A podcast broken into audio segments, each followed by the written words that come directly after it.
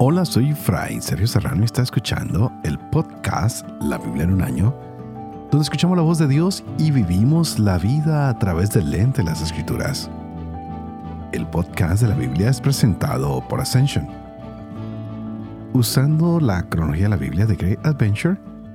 Leeremos desde Génesis hasta Apocalipsis, descubriendo cómo se desarrolla la historia de salvación y cómo encajamos en esa historia hoy.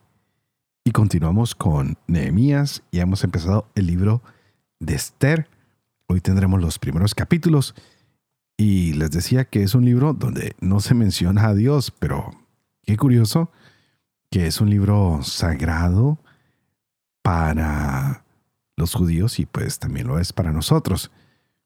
Estaremos mirando hoy cosas muy interesantes como un emperador, Asuero, y algunas cosas que se dan, unos edictos que son irrevocables y una historia con un hombre que se llama Mardoqueo. Algo interesantísimo que nos va a revelar la historia de esta mujer que es un ícono para los judíos y la consideran sagrada y fascinante, porque ella nos demuestra la convicción que cada uno de nosotros debe tener y que tal vez un mismo pueblo debe tener. Es decir, estar siempre leales, estar siempre al frente del amor y ser personas dedicadas. Pero a la vez, teniendo estas características, tenemos que ser fieles y valientes. Y no permitir que los malvados se establezcan y nos destruyan o que destruyan a nuestro pueblo. Esta es una mujer que salvó al pueblo de ser exterminado. Y Dios la usa en su divina providencia, en su deseo de que su pueblo esté bien. Hay grandes enseñanzas que vamos a encontrar en este libro. Así que los invito para que nos abramos porque estaremos leyendo a Nehemías capítulo 6 y 7, que está fascinante, y empieza esta otra historia de una mujer, Ester, capítulo 1 y 2, y tendremos Proverbios capítulo 21, versos del 1 al 4. Este es el día 275. Empecemos. Nehemías capítulo 6. Cuando Sanbalat, Tobías, Gesen, el árabe y los demás enemigos nuestros se enteraron de que yo había reconstruido la muralla y de que ya no quedaba en ella brecha alguna, aunque en aquel tiempo no estaban colocadas las hojas de las puertas, Sanbalat y Gesen mandaron a decirme: ven a entrevistarte con nosotros en Akefirín, en el valle de Ono. Pero ellos tramaban hacerme mal. Por eso les envié mensajeros para decirles: estoy ocupado en una obra importante y no puedo bajar. ¿Por qué voy a abandonar la obra y dejar que se paralice para bajar donde ustedes? 4 veces me enviaron el mismo recado y yo di la misma respuesta.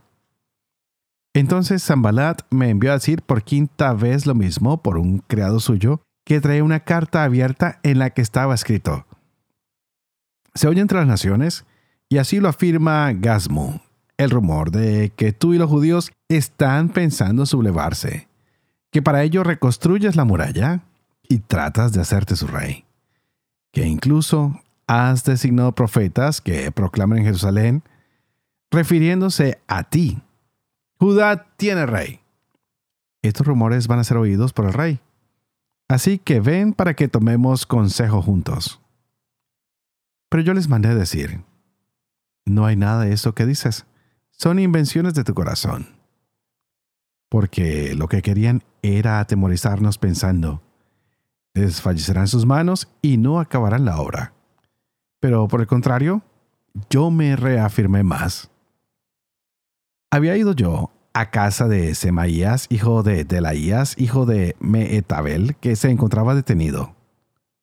Dijo él: Démonos cita en el templo de Dios, en el interior del santuario. Cerremos las puertas del santuario, porque van a venir a matarte. Esta misma noche vienen a matarte. Pero yo respondí, ¿un hombre como yo va a huir? ¿Qué hombre que sea como yo entraría en el santuario para salvar su vida? No iré. Pues comprendí que él no había sido enviado por Dios, sino que había dicho esta profecía sobre mí, porque Tobías y Sanbalat lo habían comprado, para que yo, llevado el miedo, lo hiciera así y pecara, y esto me diera mala reputación y pudieran burlarse de mí. Acuérdate, Dios mío, de Tobías y de Sanbalat por lo que han hecho, y también de la profetisa Noadía y de los demás profetas que trataron de asustarme. La muralla quedó terminada el día 25 de Elul en 52 días, cuando se enteraron todos nuestros enemigos, y todas las naciones de alrededor lo vieron. Les pareció una gran maravilla y reconocieron que esta obra había sido realizada por nuestro Dios. En aquellos mismos días, los notables de Judá multiplicaron sus cartas a Tobías y recibían las de éste, porque tenía en Judá muchos aliados por ser yerno de Secanías, hijo de Arac, y por estar casado su hijo Juan con la hija de Mesulán, hijo de Berequías.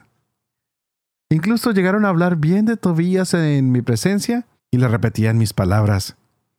Y Tobías mandaba cartas para intimidarme.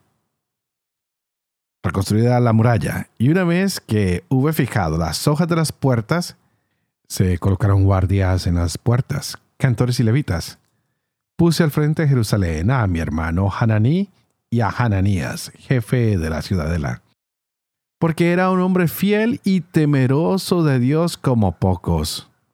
Y les dije, no se abrirán las puertas de Jerusalén hasta que el sol comience a calentar, y se cerrarán y se echarán las barras cuando todavía esté alto. Se establecerán puestos de guardia de entre los habitantes de Jerusalén, unos en su puesto y otros delante de su casa. La ciudad era espaciosa y grande, pero tenía muy poca población y no se fundaban nuevas familias. Me puso Dios en el corazón reunir a los notables, a los consejeros y al pueblo para hacer el registro genealógico. Hallé el registro genealógico de los que habían venido al principio y encontré escrito en él: estas son las personas de la provincia que regresaron del cautiverio, aquellos que Nabucodonosor, rey de Babilonia, había deportado y que volvieron a Jerusalén y Judea, cada uno a su ciudad. Vinieron con Zorobabel, Josué, Nehemías, Azarías, Ramías, Nahamaní, Mardoqueo, Bilsán, Mispar, Bigbai, Nehur y Baana. Lista de los hombres del pueblo de Israel. Los hijos de Paros, 2172. Los hijos de Cefatías, 372. Los hijos de Arac, 652. Los hijos de Pahat Moab, por parte de los hijos de Josué y de Joab, 2818. Los hijos de Elam, 1254. Los hijos de Satú, 845. Los hijos de Sakai, 760. Los hijos de Binui, 648. Los hijos de Bebai, 628. Los hijos de Asgad, 2322. Los hijos de Adonicán, 667. Los hijos de Bigbai, 2067. Los hijos de Adín, 655. Los hijos de Ater, de Ezequías, 98. Los hijos de Hasún, 328. Los hijos de Besai, 324. Los hijos de Jarif, 112. Los hijos de Gabaón, 95. Los hombres de Belén y de Netofá, 188. Los hombres de Anatot, 128. Los hombres de Bet Asmavet, 42. Los hombres de Kierat Yarin, Kefirá y Beerot, 743. Los hombres de Ramá y Geba, 621. Los hombres de Micmas, 122. Los hombres de Betel y de Ai, 123. Los hombres de Nebo, 52. Los hijos del otro Elam, 1254. Los hijos de Harim, 320. Los hombres de Jericó, 345. Los hijos de Lot, Hadid y Ono, 721. Los hijos de Sena, 3.930. Sacerdotes. Los hijos de Yedaías de la casa de Josué, 973. Los hijos de Imer, 1.052. Los hijos de Pashur, 1.247. Los hijos de Harín, 1.017. Levitas. Los hijos de Josué y Cadmiel de los hijos de Odavías, 74. Cantores. Los hijos de Asaf, 148. Porteros. Los hijos de Salum, los hijos de Ater, los hijos de Talmón, los hijos de Acub, los hijos de Hatita, los hijos de Sobai, 138. Donados. Los hijos de Sijá, los hijos de Jasufá, los hijos de Tabaot, los hijos de Queros, los hijos de Siá, los hijos de Padón, los hijos de Lebaná, los hijos de Hagabá, los hijos de Salmai, los hijos de Hanán, los hijos de Gidel, los hijos de Gahar, los hijos de Reayas, los hijos de Resín, los hijos de Necodá, los hijos de Gazán, los hijos de Usá, los hijos de Paseac, los hijos de Besai, los hijos de los Meunitas, los hijos de los Nefusitas, los hijos de Bakbuk, los hijos de Jacufá, los hijos de Jarjur, los hijos de Baslit, los hijos de Mejidá, los hijos de Jarsá, los hijos de Barcos, los hijos de Sirrá, los hijos de Temac, los hijos de Nesiac, los hijos de Hatifá. Los hijos de los siervos de Salomón, los hijos de Setai, los hijos de Soferet, los hijos de Perudá, los hijos de Yaalá, los hijos de Darcón, los hijos de Gidel, los hijos de Cefatías, los hijos de Jatil, los hijos de Poqueret, Asebaín, los hijos de Amón. Total de los donados y de los hijos de los siervos de Salomón, 392. Y estos eran los que venían de Tel Melach, Tel Harsa, Keruf, Adón Eimer, y que no pudieron probar si su familia y su estirpe eran de origen israelita. Los hijos de Delaías, los hijos de Tobías, los hijos de Necodá, 642. Y entre los sacerdotes, los hijos de Jobaías, los hijos de Acos, los hijos de Barzilai, el cual se había casado con una de las hijas de Barzilai el Galaita, cuyo nombre adoptó. Estos investigaron en su registro genealógico, pero no figuraban, por lo cual se los excluyó del sacerdocio. El gobernador les prohibió comer de las cosas sagratísimas hasta que no se presentara un sacerdote para el Urín y el Tumín. La asamblea ascendía a 42.360 personas, sin contar sus siervos y siervas, que eran 7.337, y los 245 cantores y cantoras. Tenían 736 caballos, 245 mulos, 435 camellos y 6.720 burros. Algunos de los cabezas de familia hicieron ofrendas para la obra. El gobernador entregó al tesoro 1.000 dracmas de oro, 50 copas y 30 túnicas sacerdotales. Entre los cabezas de familia entregaron al tesoro de la obra 20.000 dracmas de oro y 2.200 minas de plata. Lo que entregó el resto del pueblo ascendía a 20.000 dracmas de oro, 2.000 minas de plata y 67 túnicas sacerdotales. Los sacerdotes, los levitas, los porteros, los cantores, los donados y todos los demás israelitas se establecieron en sus respectivas ciudades.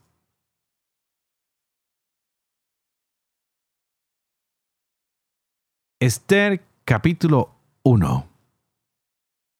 En tiempo del rey Asuero, el que reinó desde la India hasta Etiopía sobre 127 provincias, en aquellos días, estando el rey sentado en el trono real en la ciudad de Susa, en el año tercero de su reinado, ofreció un banquete en su presencia a todos sus servidores, a jefes del ejército, de los persas y los medos, a los nobles y a los gobernadores de las provincias. Les hizo ver la riqueza y la gloria de su reino y el magnífico esplendor de su grandeza durante 180 días. Cumplido aquel plazo, ofreció el rey a todos los que se hallaban en la ciudadela de Susa, desde el mayor al más pequeño, un banquete de 7 días en el patio del jardín del Palacio Real. Había colgaduras de lino fino, de lana y de púrpura violeta, fijadas por medio de cordones de lino y púrpura, en anillas de plata sujetas a columnas de mármol blanco, lechos de oro y plata sobre un pavimento de pórfido, mármol, nácar y mosaicos. Se bebía en copas de oro de formas diversas y el vino ofrecido por el rey corría con regia abundancia. En cuanto a la bebida, a nadie se le obligaba, pues así lo había mandado el rey a los oficiales de su casa para que cada cual hiciera lo que quisiera. También la reina Basti ofreció un banquete a las mujeres en el palacio del rey Asuero. El día séptimo, alegre por el vino, el corazón del rey mandó a Meumán, a Abisetá, a Harbona, a Victá, a Abactá, a Setar y a Carcás, los 7 eunucos que estaban al servicio del rey Asuero. Quisieron venir a la reina Basti a presencia del rey, tocada con diadema real, para que vieran la gente y los jefes su belleza, porque en efecto era muy bella. Pero la reina Basti se negó a cumplir la orden del rey transmitida por los eunucos. El rey se irritó sobremanera, montó en cólera y mandó llamar a los sabios expertos en la ciencia de las leyes, pues los asuntos reales se discuten en presencia de los conocedores de la ley y el derecho. Hizo pues venir a Carcená, Setar, Admatá, Tarsis, Merez, Marcená y Memucán, los 7 jefes de los persas y los medos que eran admitidos a la presencia del rey y ocupaban los primeros puestos del reino, y les dijo: ¿Qué debe hacerse según la ley a la reina Basti por no haber obedecido la orden del rey Asuero transmitida por los eunucos? Respondió Memucán en presencia del rey y de los jefes: La reina Basti no ha ofendido solamente al rey, sino a todos los jefes y a todos los pueblos de todas las provincias del rey Asuero. Porque se correrá el caso de la reina entre todas las mujeres y hará que pierdan estima a sus maridos. Pues dirán: El rey Asuero mandó hacer venir a su presencia a la reina Basti, pero ella no fue. Y a partir de hoy, las princesas de los persas y los medos que conozcan la conducta de la reina hablarán de ello a los jefes del rey, y habrá menosprecio y altercados. Si al rey le parece bien, publíquese de su parte e inscríbase en las leyes de los persas y los medos, para que no sea conculcado este decreto, que no vuelva Basti a presencia del rey Asuero. Y dé el rey el título de reina a otra mejor que ella. El acuerdo tomado por el rey será conocido en todo el reino, a pesar de ser tan grande, y todas las mujeres honrarán a sus maridos desde el mayor al más pequeño. Pareció bueno el consejo al rey y a los jefes, y el rey ordenó que se pusiera en práctica la sugerencia de Memucán. Envió el rey cartas a todas las provincias, a cada provincia según su escritura y a cada pueblo según su lengua, para que todo marido fuese señor de su casa. Después de estos sucesos se aplacó la cólera del rey Asuero y se acordó de Basti de cuanto había hecho y de lo que acerca de ella se había decidido. Dijeron los cortesanos que estaban al servicio del rey: que se busquen para el rey jóvenes vírgenes y bellas.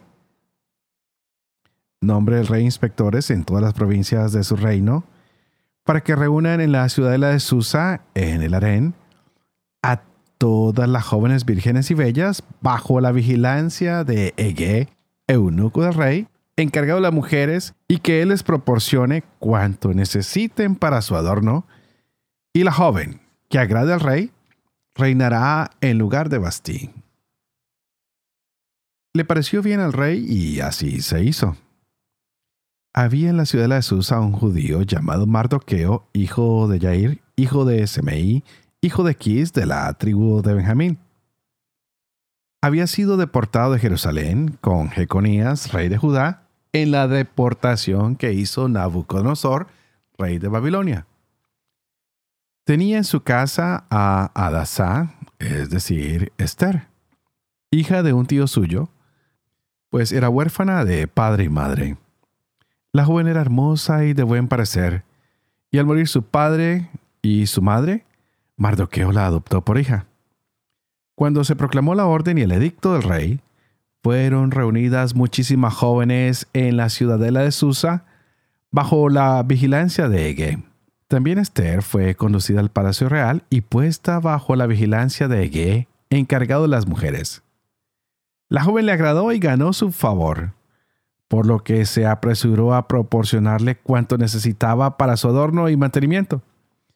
Puso también a su disposición 7 doncellas elegidas de la casa del rey y la instaló con sus doncellas en el mejor departamento del harén.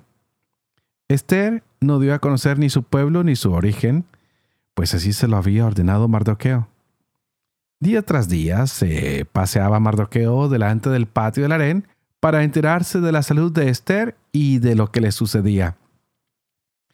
A cada joven le llegaba el turno de presentarse al rey Asuero al cabo de 12 meses, según el estatuto de las mujeres. El tiempo de preparación incluía 6 meses de tratamiento con óleo y mirra, y otros 6 meses con los aromas y perfumes que usan las mujeres. Cuando una joven se presentaba al rey, le daban cuanto pedía y lo llevaba consigo de la arena al palacio real. Se presentaba por la tarde y a la mañana siguiente volvía al otro harén, bajo la vigilancia de Saasgaz, el eunuco real encargado de las concubinas. No se presentaba más ante el rey, a no ser que éste quisiera verla y la llamara expresamente. Cuando a Ester, la hija de Abijail, tío de Mardoqueo, que la había adoptado por hija, le llegó el turno de presentarse al rey, solo pidió lo que le indicó Ege, el eunuco real encargado de las mujeres. Ester se ganaba el favor de cuantos la veían. Ester fue presentada al rey Asuero en el Palacio Real, el mes 10, es decir, el mes de Tebet en el año 7 de su reinado. Al rey le gustó Ester más que las otras mujeres. Halló ella ante el rey más gracia y favor que ninguna otra doncella, y el rey colocó la diadema real sobre la cabeza de Ester y la declaró reina, en lugar de Basti. Ofreció al rey un gran banquete a todos sus jefes y servidores, el banquete en honor de Ester. Concedió además un día de descanso a todas las provincias y repartió regalos con real magnificencia. Cuando Ester pasó, como las otras jóvenes, al segundo harén, no reveló ni su origen ni su pueblo, tal como se lo había ordenado Mardoqueo, pues Ester seguía cumpliendo las órdenes de Mardoqueo como cuando vivía bajo su tutela. Por aquellos mismos días estaba adscrito Mardoqueo a la puerta real. Bigtán y Teres, 2 eunucos del rey, guardianes del umbral, estaban irritados y andaban buscando poner la mano sobre el rey Asuero. Llegó el hecho a conocimiento de Mardoqueo, que se lo comunicó a la reina Ester, y ésta se lo dijo al rey en nombre de Mardoqueo. Investigado el caso, resultó ser verdadero, por lo que fueron colgados los dos del madero y se consignó por escrito en los anales, en presencia del rey. Proverbios capítulo 21. El corazón del rey es un río en manos de Yahvé, que él dirige a donde quiere. El hombre piensa que su conducta es recta, pero el que sondea los corazones es Yahvé. Practicar la justicia y el derecho, Yahvé lo prefiere a los sacrificios. Ojos altivos, corazón arrogante y antorcha de malvados son pecado.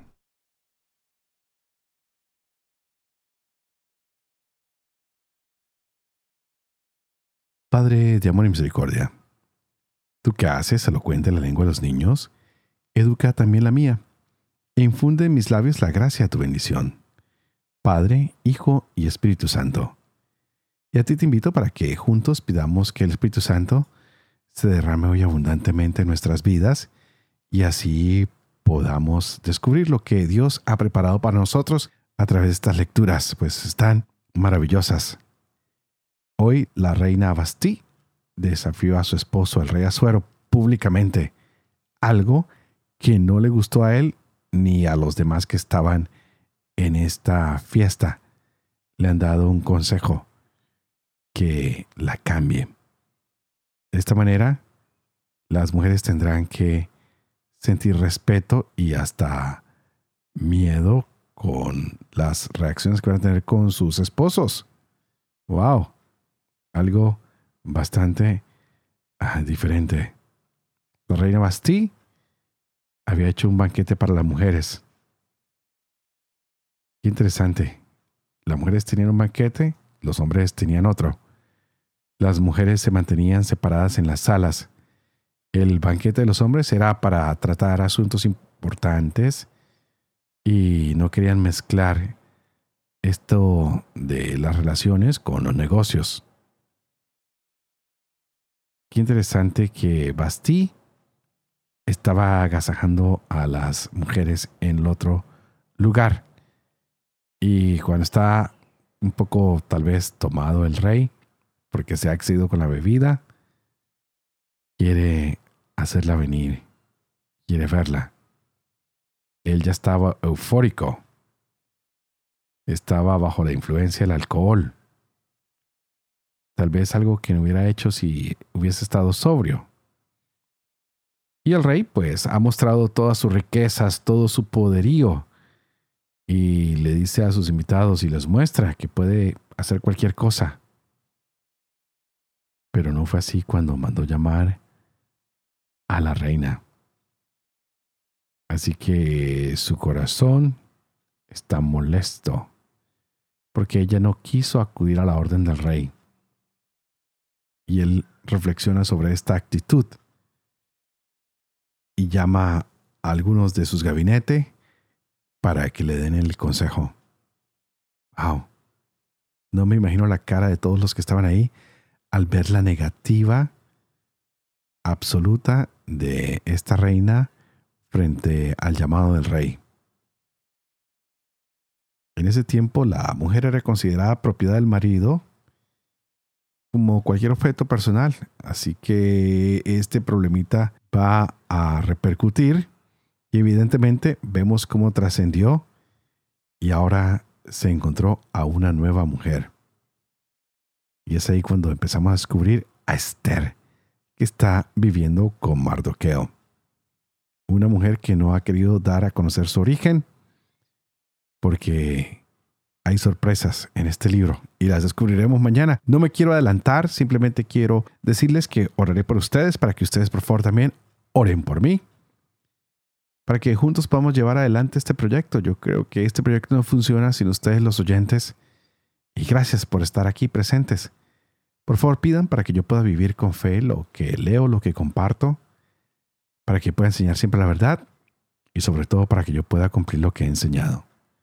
Y que la bendición de Dios Todopoderoso, que es Padre, Hijo y Espíritu Santo, descienda sobre cada uno de ustedes y los acompañe siempre.